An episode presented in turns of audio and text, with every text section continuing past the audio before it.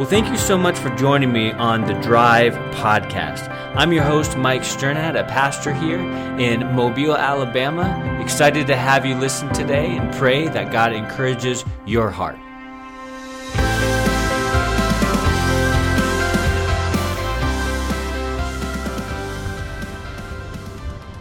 Hello everyone and welcome to The Drive. This is Mike. It's great to have you with me today and just talking about some biblical principles and topics and truths. And uh, today I was just thinking about what Jesus said, you know, when he said, "You are not of this world."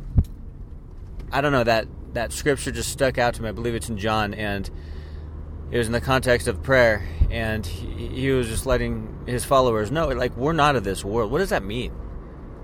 What does it mean to be not of this world? I mean, obviously, you've, you've probably heard it said, we're in this world, but we're not of this world. Now, it's obvious we're in this world, despite what philosophers may say. Are you? Do you really exist? All of those dumb questions. Yes, of course we exist. But um, we're in this world, obviously. We exist. God has created us. Uh, we're in this world, but we're not of this world. What does that mean? Well, there's a lot of different things that means, but one of the things is that it's about our, our focus. You know, our focus determines our faithfulness. Um, what we have faith in, we're going to focus on.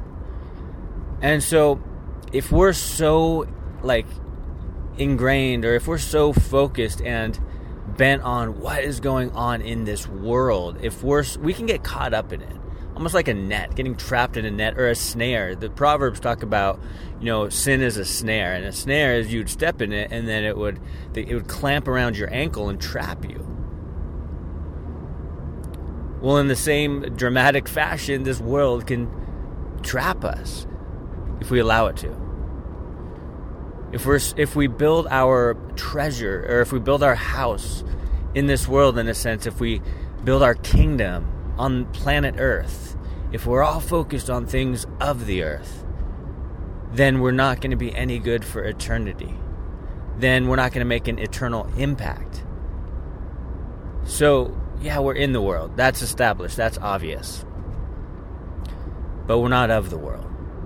Like, we don't identify with the ungodly traits in this world.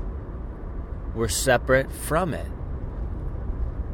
Because being holy means to be set apart for the Lord, not set apart for the world. Thank God I'm not set apart for the world. I already lived in that mess for years before I began walking with the, with the Lord, realizing, man, the world has nothing to offer, right? Nothing.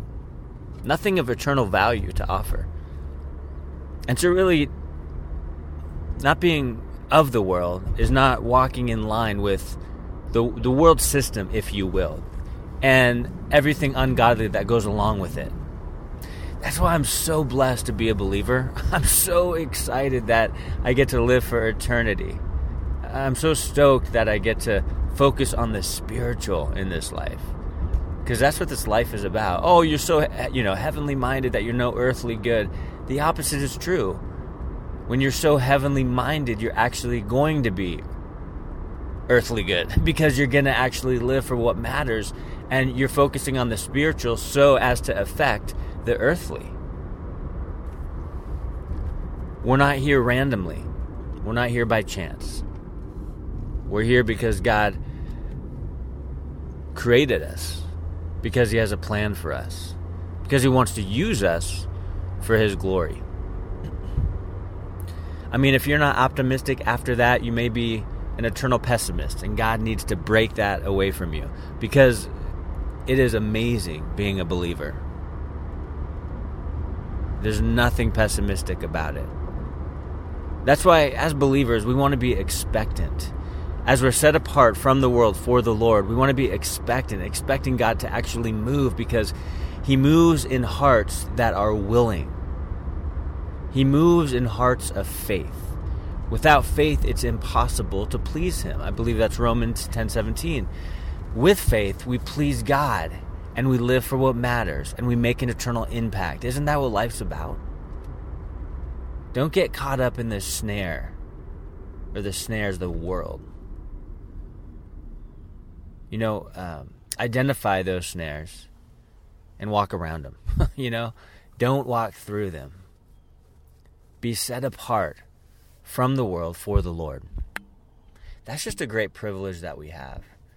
I mean, before I was a believer, I just, I lived for just surface level things. I focused on surface level issues. And I was never happy. And uh, as I searched for truth and reality and joy and all these things that I lacked, they were all found when I began walking with God. And I believe a lot of you listening today is same as true for you. You were bankrupt. You, you didn't, I'm talking about bankrupt spiritually. You weren't walking in the Spirit, by the Spirit, for the Lord. You were empty and alone, searching for fulfillment, for purpose, driven and influenced by the things of the world. And no matter what you achieved, emptiness still resulted because you were of the world. I was of the world until God entered the atmosphere of my world and turned it all around, transformed my mind, changed my heart. Oh my goodness, it's just, it's amazing because that's what God does. And some people are like, well, I don't really have that radical of a testimony. A radical testimony is just simply the fact that God has changed your heart, your desires. You don't have to be a heroin addict and then be radically saved on the Damascus Road with shining light and being blinded. Like, you don't have to have the radical victory outreach testimony. Just simply the fact that God changed your heart and your desires is radical to me. I mean, I think, thank you, Lord. Thank you, Lord, that I'm not of the world. I'm in the world, but I'm not of the world, I'm of you. And I get to walk and live for you. And I get to reach out for you.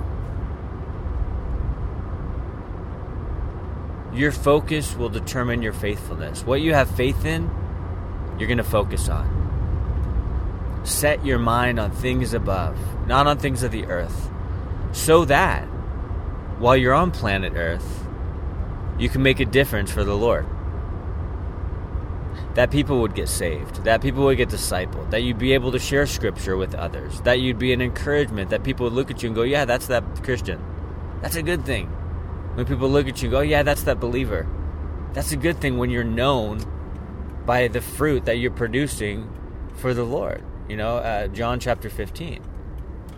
It's like, what are you known for? Do people know you're a believer? People know you're not of this world, but you're of the Lord, and you're walking with Him and living for Him and being on fire and passionate for Him. I don't want to live for anything or anyone else. I just want to live for God. It's so good.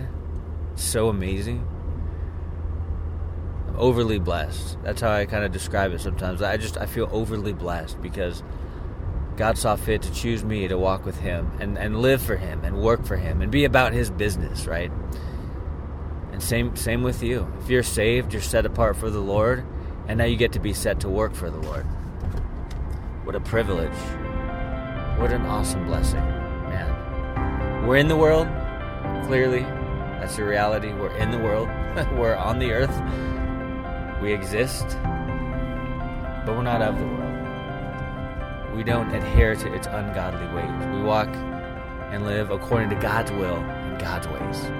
There's nothing better than that. Well, God bless you guys. Hope you have an awesome day, and talk to you tomorrow.